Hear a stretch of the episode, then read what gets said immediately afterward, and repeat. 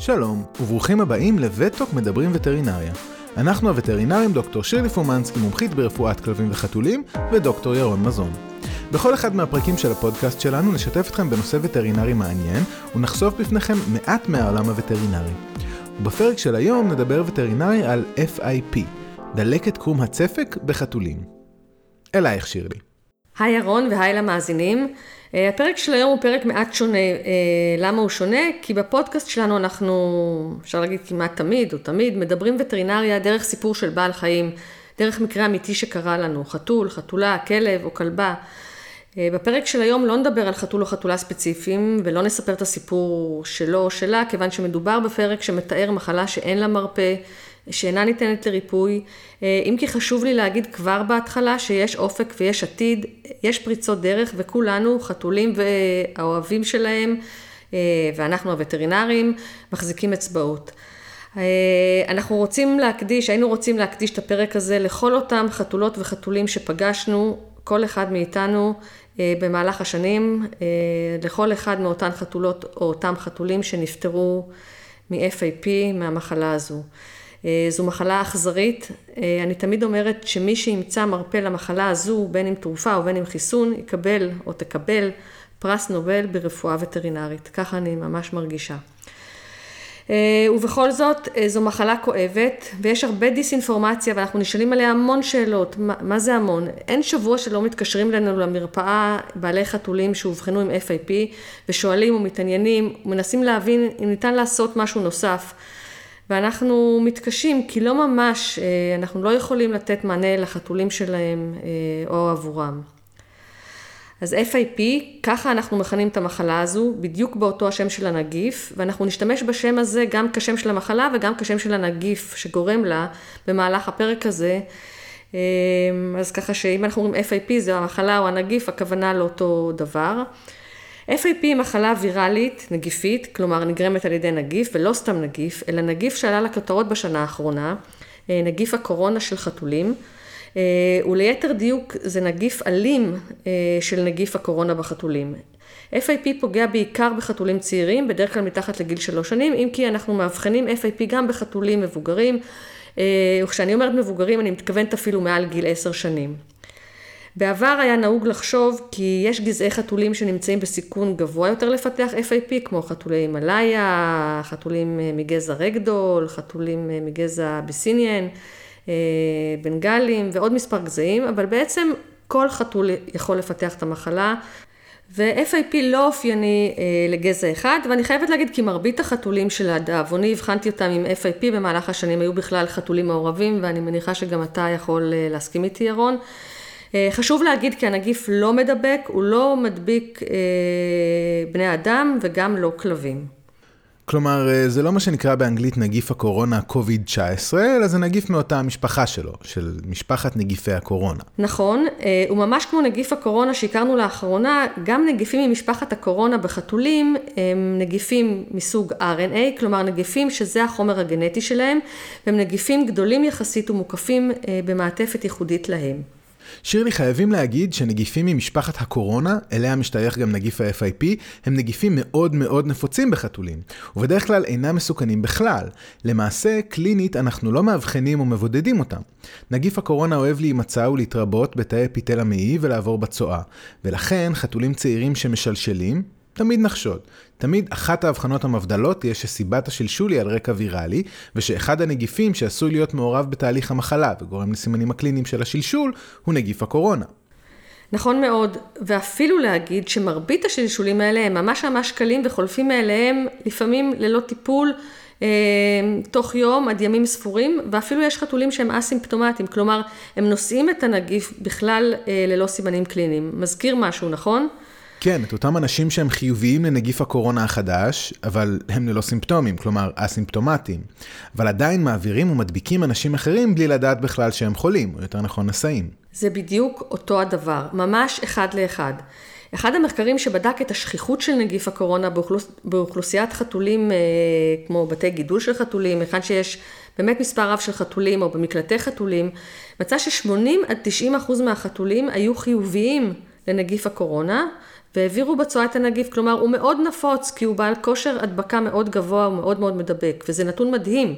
שוב, אני רוצה להדגיש כי הנגיף הזה, נגיף הקורונה של חתולים, הוא לא נגיף מסוכן. אני רק עוד אוסיף ואגיד על נגיף הקורונה בחתולים, כי ניתן לחלק אותו אה, לשני אה, תת סוגים, או בלשון מקצועית יותר, לשני סרוטיפים. סרוטיפ 1 הוא סרוטיפ 2, כאשר סרוטיפ 1 הוא יותר נפוץ אה, מסרוטיפ 2. ואם זה מעניין במיוחד מישהו מבין המאזינים שלנו, אז נגיד כי סרוטיפ 2 הוא איזשהו רקומביננט, כלומר איזו תוצאה של איזה, של צירוף של מקטעי החומר הגנטי של אה, וירוס הקורונה של חתול ושל כלב. כן, גם לכלבים יש את נגיף הקורונה שלהם, אבל זה לא קשור לענייננו עכשיו בכלל. אז יש לנו את נגיף הקורונה של חתולים, שהוא נגיף שגורם לסימנים קליניים קלים של מערכת העיכול, קצת שלשולים, או לפעמים אפילו בכלל בלי סימפטומים. אז מה קורה עם נגיף ה-FIP, שגם הוא שייך, כמו שאמרנו, למשפחה הזו? או, זו בדיוק הנקודה שבגללה הקדמנו ונתנו את כל ההסבר הזה, את הרקע הזה הכללי לנגיפי הקורונה בחתולים. אנחנו לא יודעים בדיוק איך, למה, אה, מי מהחתולים, אבל יש חתולים שעברו הדבקה בנגיף הקורונה של חתולים, שהוא כאמור נגיף לא מסוכן ולא אלים, שאצלם, אצל אותם החתולים האלה, מתרחשת איזושהי מוטציה של הנגיף במהלך ההדבקה, ונגיף הקורונה הופך לווירולנטי, כלומר לנגיף אלים. ורק אז, אחרי שהוא הופך אה, לנגיף אלים בעקבות המוטציה הזו, הוא מכונה וירוס או נגיף ה-FIP. זה אולי מפתיע מה שאני עומדת להגיד עכשיו, אבל עם כל הידע והמחקר, עדיין לא ידוע מהי המוטציה בדיוק. אה, אלא מה שיודעים זה רק האזור שלה שידוע. אנחנו גם לא יודעים מה הטריגר, מה הגורם לכך ואיך זה בדיוק קורה. ובנוסף לכל אלה, לכל מה שאמרתי, הנגיף הזה גם יודע להתחבא טוב טוב ממערכת החיסון. הוא פשוט משתה בה. הנגיף הזה מתרבה, הוא משתכפל להרבה מאוד עותקים שלו בתוך תאי מערכת החיסון, תאים אה, מסוג מונוציטים או מקרופג'ים, דווקא אלה שאמורים כביכול להילחם בו, דווקא הם כאילו מסתירים אותו ממערכת החיסון. הם לא מציגים אותו למערכת החיסון, למרות שהם תאים של מערכת החיסון, שהתפקיד שלהם בעצם להילחם בפולשים זרים. אז זהו נגיף מאוד מתוחכם, שמצא איזשהו מנגנון אבולוציוני לשרוד, וזה מאוד מתסכל. שירלי, אמרת שנגיף הקורונה של חתולים הוא לא אלים, שהוא מאוד מדבק ושחתולים מעבירים אותו בצואה. כלומר, ההדבקה מחתול לחתול נעשית באמצעות הצואה, כאשר חתול אחר בא במגע עם צואה של חתול שנדבק בנגיף הקורונה. מהי דרך ההדבקה של נגיף ה-FIP? צודק, הדבקה בנגיף הקורונה הלא אלים נעשית באמצעות הצואה, הדבקת צואה פה או פאקו אוראלי. אחרי ההדבקה, יש חתולים שמשאירים את נגיף הקורונה במשך כמה חודשים, אחרים אפילו כל החיים. כמו שאמרנו, הנגיף מדבק, אבל לא נגיף מסוכן, אנחנו נגיד את זה עוד כמה פעמים. אבל מה שכן קורה, בשלב כלשהו נגיף הקורונה עובר מוטציה, ובעקבות השינוי הזה ברצף הגנטי שלו, ה-RNA שלו, כי הוא נגיף RNA כמו שאמרנו, הוא הופך לנגיף FIP אלים. המוטציה הזו היא זו שהופכת אותו לאלים.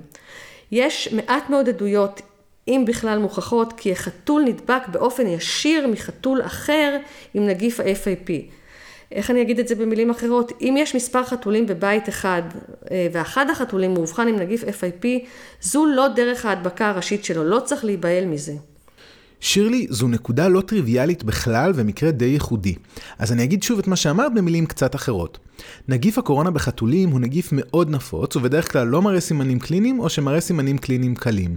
הבעיה מתעוררת כאשר הנגיף עובר מוטציה ספציפית בחלק קטן מהחתולים שנדבקים בו. הוא הופך לאלים ותוקף את הגוף של החתול שנדבק בו. בשלב זה כנראה שהנגיף לא מדבק בין חתולים. בואו נתאר מה שכן ידוע, מה קורה לאחר המוטציה שעובר נגיף הקורונה ואותה מוטציה שהופכת אותו לנגיף האלים FIP.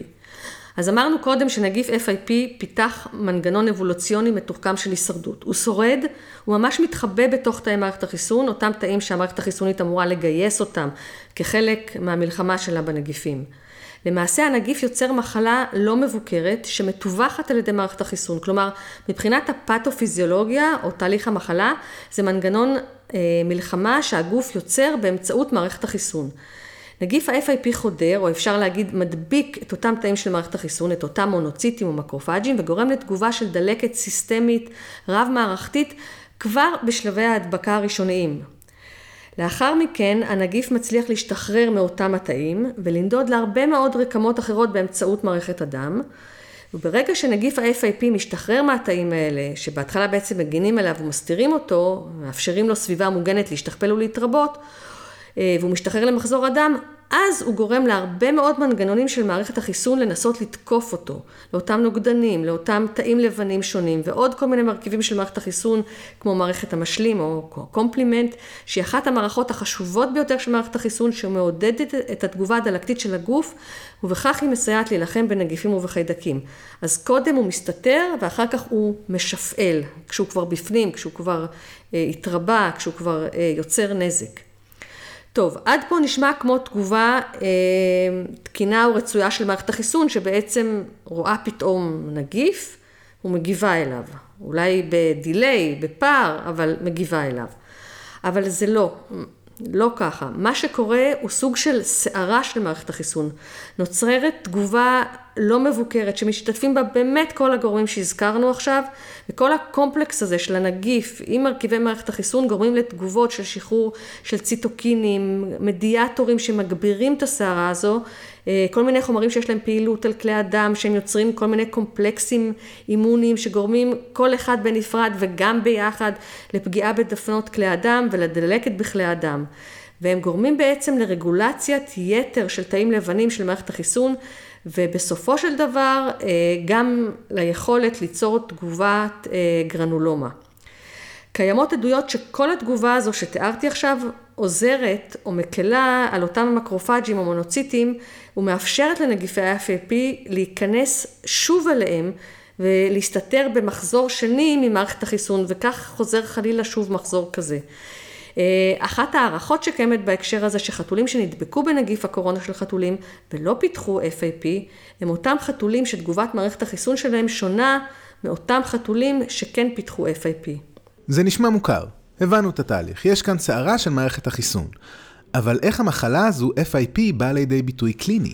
או, בדיוק הגעתי לזה. יש שני מופעים, או שתי צורות מוכרות ל-FIP. המופע הרטוב והמופע היבש של המחלה. אני יודעת שיש וטרינרים שמזהים צורה שלישית של המחלה, צורה מעורבת, שבה יש כביכול שילוב של הצורה הרטובה והיבשה ביחד. אני אזכיר את המופע הזה בהמשך כי היא לא מופע מוסכם. אז בואו נתחיל עם המופע הרטוב. המופע הרטוב מייצג את המופע האקוטי של המחלה. הרבה פעמים אנחנו מזהים אירוע של סטרס אה, או עקה שקדם להופעת המופע הזה או להתפרצות שלו. הספרות מדברת על פרק זמן של 4 עד 8 שבועות של אירוע סטרס שקדם להתפרצות, אבל זה יכול גם להשתנות. כשאני אומרת אירוע סטרס, זה יכול להיות אה, מעבר דירה, הגעה למקלט חתולים, ואפילו ניתוח כמו עיקור או סירוס. זה לא אומר כמובן שאנחנו לא ממליצים על הניתוחים האלה, או על מעבר דירה כמובן, אבל אלה בהחלט שינויים שגורמים לסטרס, אנחנו מכירים את זה מעצמנו. המופע הרטוב בדרך כלל מתקדם מהר יותר מהמופע היבש, אמרנו אקוטי, המופע הרטוב הוא תוצאה של הפגיעה של הנזק שנגרם כתוצאה מאותה הדלקת בכלי הדם שתיארתי קודם. התגובה הזו מכונה וסקוליטיס, ואיך היא מתבטאת? היא מתבטאת בזליגה של נוזלים מכלי הדם החוצה אל חלל שלישי.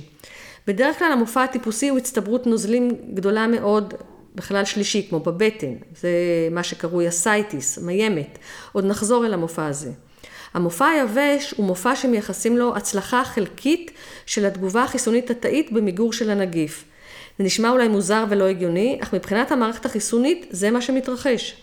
הצורה הזו היא לא אקוטית והיא יכולה להתרחש על פני חודשים, אפילו עד שנים. כלומר, אנחנו מדברים על תקופת אינקובציה בעצם. החתול עם FAP, אבל אנחנו לא יודעים את זה, כי הוא לא מראה שום סימנים קליניים ברורים, כמו במופע הרטוב. והמופע היבש הוא זה שיוצר את אותן הגרנולומות שתיארנו קודם, את אותם הנגעים האופייניים האלה. הסימנים הקליניים תלויים ברקמה או ברקמות בהם נוצרות אותן הגרנולומות. בקצרה ממש, גרנולומה היא איזשהו מונח פתולוגי, כאשר בבדיקת היסטופתולוגיה רואים צבר של תאים, מרביתם הם תאים של מערכת החיסון, עם נוכחות של הרבה מאוד מקרופאג'ים. וגם קורה שהמופע הרטוב יכול להיות המופע הסופי של המופע היבש. מבלבל?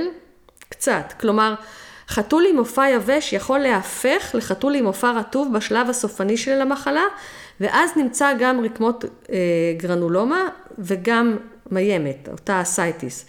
ולכן אמרתי קודם שיש וטרינרים שמכנים את המופע הזה מופע שלישי, והבטחתי שאסביר את העניין הזה, אז הנה, אני מקווה שהסברתי והוא ברור, שהוא מובן יותר, למרות שהוא לא טריוויאלי לחלוטין. שירלי, מה הסימנים הקליניים של המופעים הכל כך שונים האלו? במופע הרטוב אנחנו הרבה פעמים רואים אה, בטן נפוחה בנוזלים, ואם לא רואים את הנוזלים בעין או בבדיקה הגופנית, אז אפשר לראות אותם באולטרסאונד. כמובן שלא כל מיימת היא FIP, אלא רק אה, לצורך ההדגמה. נכון, והסימנים הקליניים של המופעים השונים, כמו גם אפיון הנוזלים במופע הרטוב, כי אין לנו נוזלים במופע היבש, מביאים אותנו אה, לנושא האבחון של FIP. בואו נחזור ונפריד את הסימנים הקליניים של שני המופעים הכל כך שונים. נתחיל עם המופע הרטוב, כי תבואו התחלנו קודם. הסימנים הקליניים של המופע הרטוב הם לא ספציפיים. אה, מראים סימנים כמו חולשה, חוסר תיאבון או ירידה בתיאבון, לפעמים חום ואפילו ירידה במשקל למרות הצטברות הנוזלים. אסייטיס או מיימת, אותה הצטברות נוזלים חופשיים בחלל הבטן, היא אחד הסימנים הקלאסיים או היותר נפוצים. במרבית הפעמים אנחנו רואים ממש בטן נפוחה כמו בלון, וכשנוגעים בה הרבה פעמים מתקבל מין גל נוזל כזה. אה, לפעמים ניתן למצוא גם נוזלים חופשיים בחלל בית החזה, מה שאנחנו קוראים תפליט פלורלי. אה, או pleural effusion, ואפילו נוזלים חופשיים בחלל הפריקרד, אותו חלל שבין קרום הלב ללב. למעשה FIP הוא ההבחנה המבדלת השנייה הנפוצה ביותר למציאת נוזלים בחלל הלב, ל pericardial effusion בחתולים. הצטברות נוזלים כזו בחלל בית החזה, לדוגמה, אה, יכולה לגרום לסימנים קליניים של קשיי נשימה אה, או דיספניה, וכתוצאה מכך אה, אנחנו יכולים לראות חתול שמופיע עם ריריות ציאנוטיות, ריריות סגולות, בחתול שלא מקבל מספיק חמצן עקב מצוקה נשימתית, חתול עם נשימת פה פתוח. יש מקרים בהם חתולים מציגים סימנים של צליעה או קושי ללכת כאשר יש הצטברות של נוזלים חופשיים במפרקים שהם גם סוג של חלל שלישי. קשרי הלימפה יכולים להיות אה, מוגדלים, לעתים יש צהבת, לעתים אפילו סימנים של פגיעה במערכת העצבים המרכזית. כלומר, שוב, הנקודה החשובה היא שהסימנים אינם ספציפיים והם לאו דווקא משמשים אוטומטית אה, לאבחון של FIP. לגבי הסימנים של המופע היבש, גם פה הסימנים אינם ספציפיים ולא תמיד ברורים וזה לא עוזר לנו. כלומר, אין סימנים שמקלים אלינו את ההבחנה.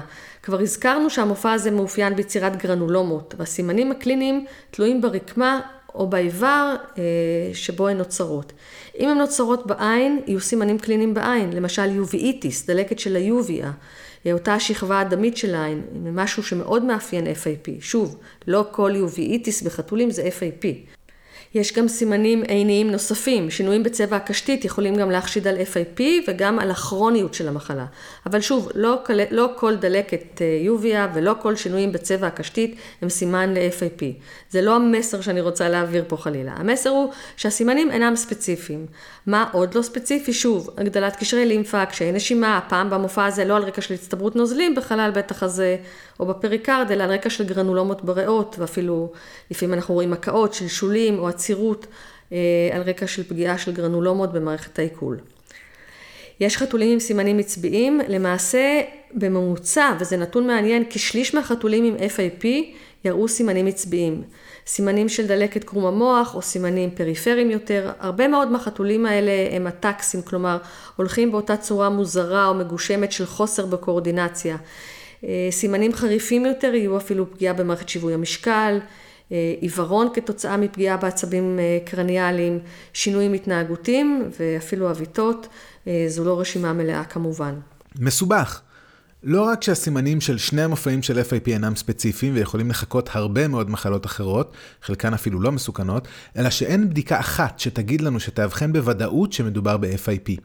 כבר אמרנו שמדובר במחלה מתסכלת, לא רק כי אין לה מרפא, אלא גם כי ההבחנה שלה לא פשוטה, ולמעשה מחייבת הרכבת פאזל ממספר בדיקות שאנחנו עושים, כולל לקיחת היסטוריה וכל אותם סימנים קליניים, גם אם הם אינם ספציפיים בבדיקה הפיזיקלית. מסכימה עם כל מילה, אה, וגם אם נאור בנו החשד ש-FIP היא אחת האבחנות המבדלות, הרי שבגלל הפרוגנוזה של המחלה אנחנו חייבים לשלול הרבה מאוד מחלות אחרות שעשויות להראות סימנים קליניים דומים. מה אנחנו מוצאים בבדיקות דם? גם בהן הממצאים לא ספציפיים. אנמיה ממצא שכיח ב-FIP, אבל לא ספציפי. הרבה מחלות אחרות עלולות לגרום לאנמיה. אנחנו מוצאים הרבה פעמים ספירה לבנה נמוכה וספירת עשיות נמוכה, ושוב, לא ספציפי. אה, מדדי בדיקת ערכי הביוכימיה, אותו דבר. מה שכן, הדבר הכי קבוע בבדיקת ביוכימיה אה, היא עלייה ברמת החלבון הכולל. אבל גם היא לא ספציפית. וזה אגב נכון לשני המופעים, גם למופע הרטוב וגם ליבש, אה, ובאחוזים גבוהים יותר במופע היבש. העלייה הזו ברמת החלבון הכללי נובעת בעיקר מעלייה בגמא גלובולינים, אותם נוגדנים הפעילים נגד הנגיף. אה, מנגד, יכול להיות מצב בו רמת האלבומין, החלבון העיקרי בדם, אה, נמצא דווקא ברמה נמוכה. במצב כזה נוצר יחס מסוים בין חלבון האלבומין הנמוך לרמת אה, הגלובולינים הגבוהה. והיחס הזה יכול להצביע על ערך ניבוי חיובי להבחנה של FIP. באחד המחקרים שנעשה נמצא כי יחס נמוך מ-0.8 יש לו כושר ניבוי של 92 אחוזים, שלחתול אכן יש FIP. אני רוצה להדגיש כי עם כל זאת שהמחלה היא מחלה קשה, יש חשיבות גדולה לאבחון שלה. אה, ומצד שני, גם כושר ניבוי חיובי של 92 אחוז, הוא לא נותן תוצאה של 100 אחוזים. אה, וכמו שאמרנו, יש צורך לעשות מספר בדיקות כדי לאבחן חתול עם FIP ולדעת בוודאות שהוא עם FIP. חשוב לעשות אנליזה ואפיון של הנוזלים הבטניים. זו אחת הבדיקות היותר חשובות, ועם יכולת דיאגנוסטית חשובה במופע הרטוב, גם אם אפילו לשלילה של מצבי מחלה אחרים העלולים לגרום למיימת. צריך להסתכל על צבע הנוזל, על רמת החלבון וכמות התאים בו, וגם לבצע לו בדיקה מיקרוסקופ, מיקרוסקופית במשטח. נוזל אופייני ל-FIP הוא בדרך כלל נוזל בצבע קש ועם רמות חלבון ותאים המתאימות למיימת מסוג שקרוי Modified Transudate, כלומר רמת חלבון גבוהה אבל כמות התאים בנוזל היא נמוכה עד בינונית. מרבית התאים בנוזל החופשי, במקרה של FIP, הם תאים לבנים מסוג מקרופגים ונויטרופילים. בדומה לבדיקת הדם, גם על הנוזל הבטני אפשר לבצע בדיקה של יחס אלבומין וגלובולין, והשילוב של כל אלו יכול להציע בסבירות גבוהה כי מדובר במיימת הנגרמת על ידי FIP. מבחן נוסף שאנחנו יכולים לבצע על הנוזל הזה הוא מבחן בשם מבחן ריבולטה, ששוב, כמו כל הבדיקות האחרות, לא יכול לעזור לנו באבחון ודאי של הנגיף, אלא עוזר לנו לאפיין את הנוזל הבטני, ובכך להעלות את אינדקס החשד כי מדובר ב-FIP. הרגישות והסגוליות של הבדיקה הזו לא מאוד גבוהות, ולכן היא לא מבוצעת במקום האנליזה שתיארנו קודם, אלא מתבצעת בנוסף אליה, וגם רק בחלק מהמקרים בהם הממצאים של האנליזה לא ברורים. כי בכל זאת אנחנו לא מדברים על משוואה מתמטית שבה 1 ועוד 2 שווה 3, אלא בתוצאה של בדיקה רפואית שלא תמיד קוראת את הספר. כן, אנחנו באמת מנסים לעשות הכל כדי להבין מה ההבחנה, להגיע להבחנה. אנחנו נעשה גם בדיקת אולטרסאונד כמובן, צילומי רנטגן אם צריך. אפילו הדמיית CT או MRI לשלילת מחלות אחרות.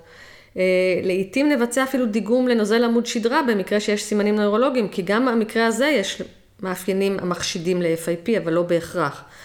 בדיקות חדישות יותר, ושוב, לא מאבחנות בצורה ישירה ולא תמיד מתבצעות בגלל זה, וגם בגלל הרגישות והסגוליות שלהן, הן בדיקות לחלבון מסוים שהרמה שלו עולה במצב אקוטי של דלקת. הבדיקות האלה ניתנות לביצוע, שוב, רמה גבוהה של הבדיקות אה, אה, מהסוג הזה, או של החלבון הספציפי הזה, יכולה להימצא גם במצבי מחלה שונים מ-FIP. בדיקת PCR שכל כך מדוברת בימים האלה, יכולה לבדוק הימצאות אה, נגיפים ברקמות שונות.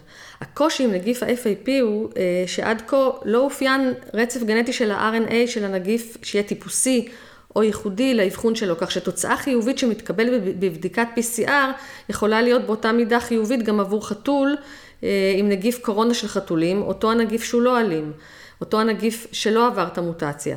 אז נראה כי בדיקת PCR יותר רגישה וספציפית ל-FAP אם היא נעשית אה, על נוזלי גוף אה, ביחס, אה, אם היא נעשית אה, בסרום או בדם. אה, מה לגבי בדיקות סרולוגיות, כלומר בדיקות להימצאות נוגדנים נגד FAP, בין אם הבדיקות מתבצעות על נוזלי גוף מחלל שלישי אה, ובין אם מתבצעות על סרום או דם. אה, גם כאן לא נמצא הפתרון האבחוני והבדיקה הזו היא לא יעילה, לא בנוזלי גוף ולא בסרום או בדם. שוב, הרבה חתולים בריאים לחלוטין יכולים להראות תוצאה חיובית ובאופן הפוך, תוצאה שלילית לא יכולה לשלול הימצאות של FAP. אה, ורק כדי לבלבל ולהראות את הקושי הרב או את התסכול, אה, יש מחקר שמצא, הראה, שהיו חתולים שהיו חיוביים בבדיקת PCR ל-FIP במשך תקופה של קרוב ל-70 חודשים. זאת אומרת, אה, בחישוב מהיר זה כמעט 6 שנים, ולמרות שהם היו חיוביים באותה, בבדיקת PCR למשך תקופה כל כך ארוכה, הם בכלל לא פיתחו FIP. אני רוצה לחזור על נתון שהזכרנו אותו בתחילת הפרק, שהוא חשוב כדי לדעת ולהבין את המחלה הזו, שאמרנו ש-80 עד 90 אחוז מהחתולים אה, שמתגוררים בחתוליות, ואפילו נמצא שעד 50 אחוז מהחתולים שגרים בבית שיש בו רק חתול אחד בלבד, יש להם נוגדנים של נגיף הקורונה של חתולים. ורק חמישה עד עשרה אחוזים מאותם החתולים שנחשפו לנגיף הקורונה, רק הם יפתחו בסוף, סטטיסטית, את ה-FAP. אלו נתונים שקשה להתעלם מהם, ואני רוצה להוסיף על בדיקת ה-PCR, שיש בדיקה חדשה יחסית של PCR, כי אולי המאזינים שלנו שמעו עליה, ואני יודע שכל מי שיש לו או שהיה לו חתול עם FIP, נאחז בכל פיסת מידע אבחנתית וטיפולית שיש. אז הבדיקה הזו בודקת RNA מסנג'ר או RNA שליח של גן ספציפי שמופיע רק כאשר הנגיף עובר אפליקציה. הגן הזה נקרא גן M. דיברנו על כך ש-FIP עובר אפליקציה במונוציטים בדם, בעוד ונגיף הקורונה שלא עבר מוטציה והופך להיות uh, uh, FIP, עובר אפליקציה בתאי המעי, ולכן גורם למופע של שלשולים. למרות השוני הזה, מחקר שבדק uh, גילה שגם בחתולים בריאים, כ-50% מהם חיוביים לבדיקה הזו. כלומר, המחקר בעצם הדגים שגם חתולים עם נגיף הקורונה, הנגיף הלא אלים, מראים עדות להדבקה גם בדם ולא רק במעיים. בשורה התחתונה, עוד בדיקה, לא ספציפית, שגם לא מקדמת אותנו. טוב, אז הגענו בעצם לבדיקה של מה כן נחשב לגולד סטנדרט, לאפיון הוודאי של הנגיף. והכוונה אה, לאבחון ברקמה או ביופסיה, אה, וגם כאן, מה שנקרא אליה וקוצבה, הבדיקה הזו, אמנם אפשר להסתמך עליה, אבל בעיקר במופע היבש. אם מוצאים גרנולומות בבדיקת היסטופתולוגיה או ביופסיה, אה, אז זו הבדיקה היחידה שיכולה לספק את ההבחנה. אפילו בדיקות מתקדמות כמו אימונואיסטוכימיה או אימונוציטוכימיה, הן לא עוזרות במקרה של FIP. אה, ולצערנו לפעמים בדיקות אה, היסטופתולוגיה, הבדיקות האלה נעשות פוסט מורטם, כלומר כדי לאשש את ההבחנה אחרי המוות, אחרי שהחתול נפטר. טוב, אז נראה לי שהגענו לחלק האחרון של הפרק ולנושא הטיפול, אה, או מה ניתן לעשות. אה, כרגע, וצר לי להגיד את זה, אני קרוב ל-30 שנה וטרינרית, ועדיין אין טיפול ספציפי אחד מציל חיים לחתול עם FIP. אה, אבל כאן אני רוצה לתת אופק לחתולים, לבעלים האוהבים שלהם וגם לנו הווטרינרים. אז יש מספר טיפולים ניסיוניים שמראים תוצאות מבטיחות, אם כי הם עדיין אה, לא התבצעו על מספר רב של חתולים, כלומר לא התבצעו מחקרים קליניים בקנה מידה גדול על הרבה מאוד חתולים. בואו נתחיל מהטיפול התומך. חשוב לי להגיד כי המחלה חשוכת מרפא. אה, טיפול תומך יכול במקרים מסוימים להאריך חיים, אך בסופו של דבר החתולים נכנעים למחלה הארורה הזו. אה, ובכל מקרה, במצב מסכן חיים, תמיד נציע לבעלים לטפל בגורם המסכן חיים, אה, כמו נוזלים חופשיים בבית החזה שמקשים על הנשימה, אז כמובן ננקז אותם, כי זו פרוצדורה מצילת חיים. אה, וכמובן, כל הטיפול בחתול עם FIP, עד כמה שניתן לעשות, צריך להתבצע עם כמה שפחות סטרס. זה חשוב בכלל ובאופן ספציפי למחלה הזו. ממוצע תוחלת החיים של חתולים עם המופע הרטוב היא בין ימים לשבועות. אה, תוחלת החיים הממוצעת של חתולים בעלי המופע היבש למחלה יכולה להיות אה, ארוכה יותר. ובכל זאת אמרנו שנדבר על מה כן יש לנו להציע במקרים מסוימים. אה, היות ו-FIP היא מחלה בתיווך מערכת החיסון ובפעילות שלה, הרי שדיכוי של מערכת החיסון יכול להקל במעט. לדוגמה, טיפול בקורטיקוסטירואידים כמו פרדניזולון, או אפילו בתרופות מדכאות מערכת חיסון נוספות, או שילוב של השניים, עשוי להקל בלבד, אה, ורק במידה מסוימת, ולתקופה קצרה. דיברנו על הפגיעה והדלקת בכלי הדם, אה, אותה או וסקוליטיס. אנחנו עושים לא פעם שימוש בתרופה בעלת התוויה לווסקוליטיס. אה, אגב, וסקוליטיס זה מצב שעלול להיגרם לא רק על ידי FIP. התרופה היא נקראת פנטוקסיפילין. אה, אם כי לא הוכח כי לתרופה הזאת יש השפעה על איכות החיים של חתולים או על זמן השרידות שלהם. אם יש פגיעה במערכת מסוימת, אז אנחנו ניתן ונציע טיפול ספציפי לאותה מערכת, בין אם דלקת ריאות, פגיעה במעיים, אה, דלקת עיניים, אותה מיובאיטיס, אה, מחלה נוספת ברקע, בין אם זיהומית ובין אם מטבולית, אז כמובן נטפל גם בה. הנושא של הזנה, נושא מאוד חשוב, בעיקר אם החתול בעל תיאבון ירוד, או במקרים בהם ממש יסרב לאכול. אה, במקרים מסוימים נשקול גם לתת תרופות מעודדות אה, תיאבון, אה, אולי גם נוגדות בחילה. שירלי, אמרנו שנדבר על הטיפולים המבטיחים שנמצאים היום תחת מחקר אינטנסיבי. בעבר דובר על אינטרפרון רקומביננטי מסוג גמא של חתולים, שתלו בו המון הבטחות וציפיות כבעל פעילות אנטי-ויראלית, אבל לא נראה שהוא הוכיח את עצמו, הוא נמצא לא יעיל ולא הייתה לו השפעה על איכות החיים או על זמן השרידות של חתולים עם FIP. נכון, נעשו מספר עבודות בחתולים עם FIP עם תרופות שונות שהיעילות שלהן אה, לא הוכחה, אז לא נזכיר את כולן. הגענו לדבר על התרופה שיש עליה הרבה אינפורמציה ודיסאינפורמציה ברשת ולכן חשוב לי לדבר עליה. אני מדברת על תרופה שהיא תרופת מחקר המנוסה על חתולים עם FIP, היא אינה קיימת בשוק המסחרי. התרופה הזאת, כיוון שעדיין אין לה שם מסחרי, היא לא בשוק, היא מכונה GS 441524 והיא אנלוג של נוקלאוזיד שמפתחת חברה בשם גלעד. נוקלאוזיד הוא אחד מאבני הבניין הבסיסים החנקניים המרכיבים את החומר התורשתי. זו תרכובת, מולקולה קטנה יחסית, שמשמשת כפרוקורסור, בעברית היא נקראת קודמן. הפרוקורסור או קודמן היא תרכובת שמשמשת בתגובה כימית ליצירת תרכובת אחרת. איך אני אגיד את זה בקצרה ובאופן הכי פשוט שאני יכולה להגיד את זה, האנלוג הזה משמש כסובסטרט תחליפי לחומר הגנטי, לאותו ה-RNA של הנגיף ולאנזימים האחראים לשכפול שלו. אני אספר על התרופה הזו עוד משהו, התרופה הזו שמשמשת כרגע למחקר בלבד היא תוצר של מטאבוליט של התרופה רמדיסיביר, ולמה זה אולי מוכר לכם? כי רמדיסיביר היא אחת התרופות שדובר בה, שהפיחה תקווה, כי היא פועלת נגד וירוס הקורונה החדש באנשים. רמדיסיביר היא פרו-דרג, כלומר היא תרופה ניתנת, אבל היא אינה פעילה, היא עוברת איזשהו תהליך אנזימטי בגוף, שאחד מהתוצרים שלו הוא מטאבוליט, שכונה בשם הזה ב-GS 441524. והוכח שהמטאבוליט הזה הוא יעיל יותר לטיפול ב-FIP מאשר התרופה עצמה, תרופה האם, הרמדיסיביר. ואגב, מבחינה מבנית המטאבוליט הוא מבנה פשוט יותר ולכן קל יותר לסנטז אותו, לייצר אותו באופן מלאכותי מאשר את הרמדיסיביר. אז המחקרים באנלוג הזה של חברת גלעד נראים מבטיחים, ולמה? יש כמה סיבות. קודם כל, וזה חשוב, הוכח שהתרכובת הזו היא לא טוקסית לתאים, גם לא בריכוזים גבוהים, כל תרופה יכולה להיות רעילה ולפגוע בתאים.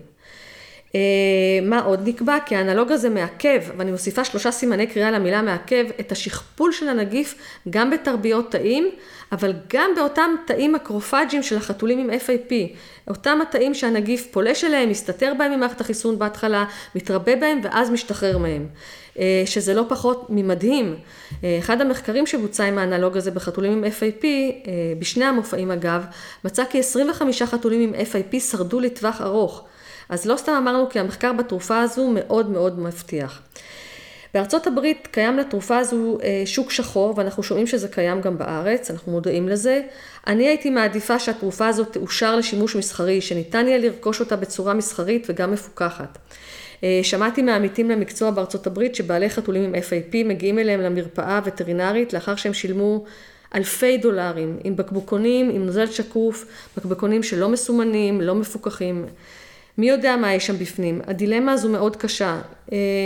אני, הבעלים האוהבים באמת והדואגים של אותם חתולים יעשו הכל כדי להציל את החתול שלהם. אני לגמרי מבינה את זה, במיוחד שיש תוצאות מבטיחות לשימוש בתרופה הזו. אבל מצד שני, מסתבר שיש הרבה סוחרים בשוק השחור שמנצלים את זה ומוכרים להם במקרה הטוב באמת את האנלוג הזה, שלא ברור אגב באיזה תנאים הוא נשמר, סטריליזציה, טמפרטורה, אם הוא פג תוקף. ובמקרה הגרוע, וזה כבר קרה, לאחר שנשלח לאנליזה בקבוקון כזה, פשוט מי ברז. קשה להאמין, אבל זה אמיתי. אי אפשר לדבר על הנוקלאוזיד הזה מבלי לדבר על חברה סינית שמייצרת מוצר בשם Mutian X, שהיא לא מכנה אותו תרופה, אלא מכנה אותו תוסף מזון, שככל הנראה מכיל את האנלוג של הנוקלאוזיד לשימוש במתן פומי, כלומר במתן דרך הפה, לא בהזרקה, אלא דרך הפה. אז עם כל ההסתייגויות לכך שלחברה אין כתובת והיא לא ממש אומרת באתר מה המוצר מכיל, אני כן רוצה להזכיר שני מאמרים מבטיחים שעשו שימוש במוטיאן X. המאמר הראשון שיצא ביוני האחרון, יוני 2020, ערך תיעוד של כמות הנגיף שחתולים עם FIP העבירו בצואה לפני ואחרי טיפול עם מוטיאן X, מה שנקרא שדינג. המחקר מצא כי באופן מובהק חתולים עם FIP שטופלו עם מוטיאן X גם הפסיקו להעביר וירוס בצואה אחרי טיפול איתו, וגם הם היו אותם החתולים שהיה להם יותר סיכויים להחלים, שזה ממצא מאוד מאוד מאוד משמעותי כמובן. המאמר השני הוא case report או תיאור מקרה, יצא ממש בחודש האחרון, בדצמבר, שכמו המחקר הקודם שציינתי, גם פורסם בעיתון מדעי שעובר ביקורת אמיתי, מה שנקרא peer reviews, בשם וירוסס. המאמר מתאר מקרה בודד, טיפול של חתול זכר מסורס בן שנתיים מגזע יערות נורבגי, אה, עם FIP במופע היבש, בשילוב של שתי תרופות אנטי-ויראליות, האחת אנלוג של הנוקלאוזיד, אה, אותו תוסף שנקרא Mutian X במתן דרך הפה, יחד עם אינטרפרון אומגה, אה, כאשר נבדקה רמת חלבון שנקרא AGP, שזה חלבון שרמתו עולה בשלב אקוטי של מחלה, והוא מהווה אינדיקציה להחלמה כשרמתו בסרום יורדת, וכמובן ההיעלמות של הסימנים הקליניים. אז החתול היה עם סימנים קליניים אה, של יוביטיס, אותה דלקת בעין, בלוטות לימפה, בטניות מוגדלות, אה, וממצאים אה, של אה, גלובולינים גבוהים ואנמיה לא רגנרטיבית בבדיקות דם. אה, נלקחה בדיקת PCR מבלוטות הלימפה הבטניות אה, בעזרת דיגום מונחי אולטרסאונד והייתה חיובית לנגיף הקורונה של החתולים. אה, החתול טופל בטיפול תומך שלא ארחיב עליו כרגע ובאותה קומבינציה זו שתיארתי. אה, ולא פחות, לאחר 50 ימי טיפול עם אה, מיוטן X, החתול עלה במשקל, רמת הגלובולינים שלו ואותו חלבון אה, AGP ירדו, האנמיה השתפרה והיוביטיס נעלם. זה, זה מופלא, זה נשמע כמו קסם או כמו נס. ולאחר שהופסק הטיפול במוטיאן X, החתול הזה טופל עם מינון נמוך של אינטרפרון אומגה, שיש לו תכונות אנטיווירליות במתן דרך הפה. החתול, אה, לטענת אותו כותבי תיאור המקרה, הוא החלים ועד כתיבת המאמר, עד רגע כתיבת המאמר, אה, שישה חודשים לאחר תום הטיפול, החתול חי בביתו מאושר. אז זהו מאמר ראשון שפרסם את הפרוטוקול הזה, שמשלב אה, את הטיפול בשתי התרופות האלה. שירלי, למרות שאלו נתונים ראשוניים, הם מדהימים ונותנים תקווה. ובכל זאת, קשה להגדיר חתול שהחלים לעומת חתול ללא סימנים קליניים בשלב הזה, כלומר, אסימפטומטי. אני מסכימה. אה, יש גם הרבה דיסאינפורמציה בנושא הזה, והרבה פעמים האינפורמציה מבלבלת, אה, אז אנחנו לא מתווכחים עם עובדות. התפקיד שלנו כווטרינרים הוא להיות מעודכנים בחדשנות המקצועית, לקרוא מאמרים חדשים שמתפרסמים בעיתונים מקצועיים. נכון שמדובר בתיאור מקרה בודד, אבל כמו שאמרתי, יש עדויות נוספות שתומכות בהצלחה בטיפול במוטיאן X. יש גם עדויות שהוא לא עוזר. חייבת להגיד, אה, כמו שאמרתי קודם, כשנכנסים לאתר החברה, אני לא הצלחתי למצוא את המרכיב הפעיל. מה שכתוב שהוא תוסף מזון הנועד באופן בלעדי לחתולים עם FIP על ידי כך שהוא נותן בוסט, איזושהי דחיפה למערכת החיסון שלהם ולאיכות החיים הכללית שלהם. אני רוצה להאמין כי לפחות המחקר המסודר של אותה תרופה של הנוקלאוזיד המיועדת בהזרקה ומיוצרת על ידי חברת גלעד שהיא חברה עם מוניטין ועם הוכחות אה, שכרגע הוא תחת התוויית שימוש של מחקר בלבד, יתקדם אה, והתרופה באמת תעבור רישוי ותאושר סוף סוף לשימוש בחתולים עם FIP אה, וכל הנושא של השוק השחור הזה יגבה מאליו ואותם החתולים שבאמת באמת כה זקוקים לטיפול הזה, יקבלו את התרופה הזו כשהיא מפוקחת, אה, נשמרת בתנאים המתאימים, מוזרקת באופן הנכון, ובכלל זה לא הוקוס פוקוס, זה לא לתת זריקת פלא וזהו. הלוואי וזה היה ככה. החתולים האלה, בין אם הם מקבלים תרופה בהזרקה או בין אם במתן פומי, צריכים להיות מנוטרים וצריכים להיות במעקב במשך כל תקופת הטיפול וגם לאחריה בצורה מסודרת ומקצועית. אה, וגם אני מאמינה שחשוב שהבעלים של אותם החתולים יעקבו אחר הפרסומים במחקרים החדשים בנוגע לכל אותן תרופות אנטי-ויראליות אה, נגד FIP. ובכל מקרה, אה, אנחנו הווטרינרים פה כדי לעזור, להיות אתיים, מקצועיים, לדבר, לעדכן, להציע את מיטב הידע והטיפול שיש בידינו, להציע לאותם חתולים חולים. ברור לי שכולן, בעלי חתולים ווטרינרים, רוצים לדעת שהם מספקים לחתולים האלה את התרופה כשהיא מפוקחת, עומדת בכל התנאים, במינון המתאים, ושהטיפול מנוטר באמצעים המקובלים והמקצועיים. תגידי שירלי, מה לגבי מניעה אפשרית להדבקה או לחשיפה? מה ניתן לעשות? טוב, אז קיים חיסון אה, נגד נגיף הקורונה של חתולים, אה, שהיעילות שלו לא מוכחת, וגם בעניין הזה, כמו כמעט בכל מה שנוגע ל-FIP, יש הרבה מחלוקת בעניין שלו.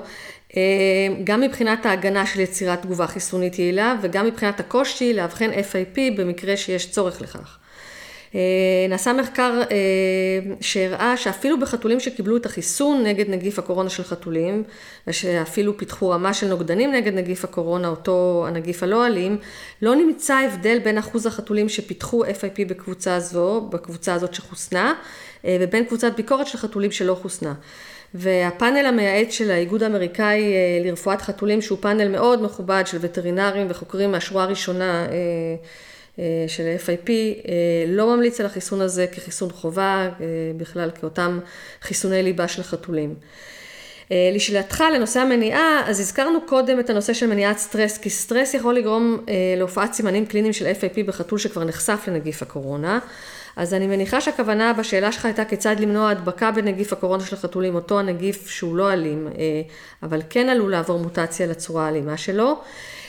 אני יודעת שיש חתוליות בארצות הברית שבודקים את כל החתולים שנכנסים בבדיקת נוגדנים לקורונה, ורק מי שיוצא שלילי בבדיקה מאפשרים לו להיכנס. מה עושים עם החיוביים? אה, שאלה קשה. אה, עוד דילמה אתית אה, לחלוטין שהמחלה הזו מייצרת.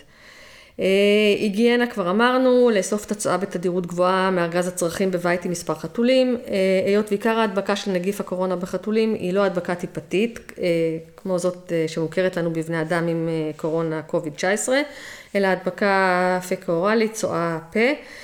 אה, ואנחנו תמיד ממליצים על מספר של ארגזי צרכים בבית עם מספר חתולים, אפילו על הנוסחה N פלוס 1. אם יש שני חתולים, אז מספר הארגזים הוא 2 פלוס 1, אה, שלושה ארגזים. אם מדברים על היגיינה, אז אה, חשוב לדעת ולזכור שנגיף הקורונה לא עמיד בסביבה בחיטוי מתאים. אה, ושוב, אני חייבת לסיים עם משהו אופטימי בכל זאת, אה, ולחזור לנתון שציינתי קודם לכן, חשוב לזכור כי רק חמישה עד עשרה אחוז מהחתולים שנדבקו בנגיף הקורונה של החתולים מפתחים FAP, כלומר, מרבית החתולים שנדבקים בנגיף הקורונה לא יפתחו FAP.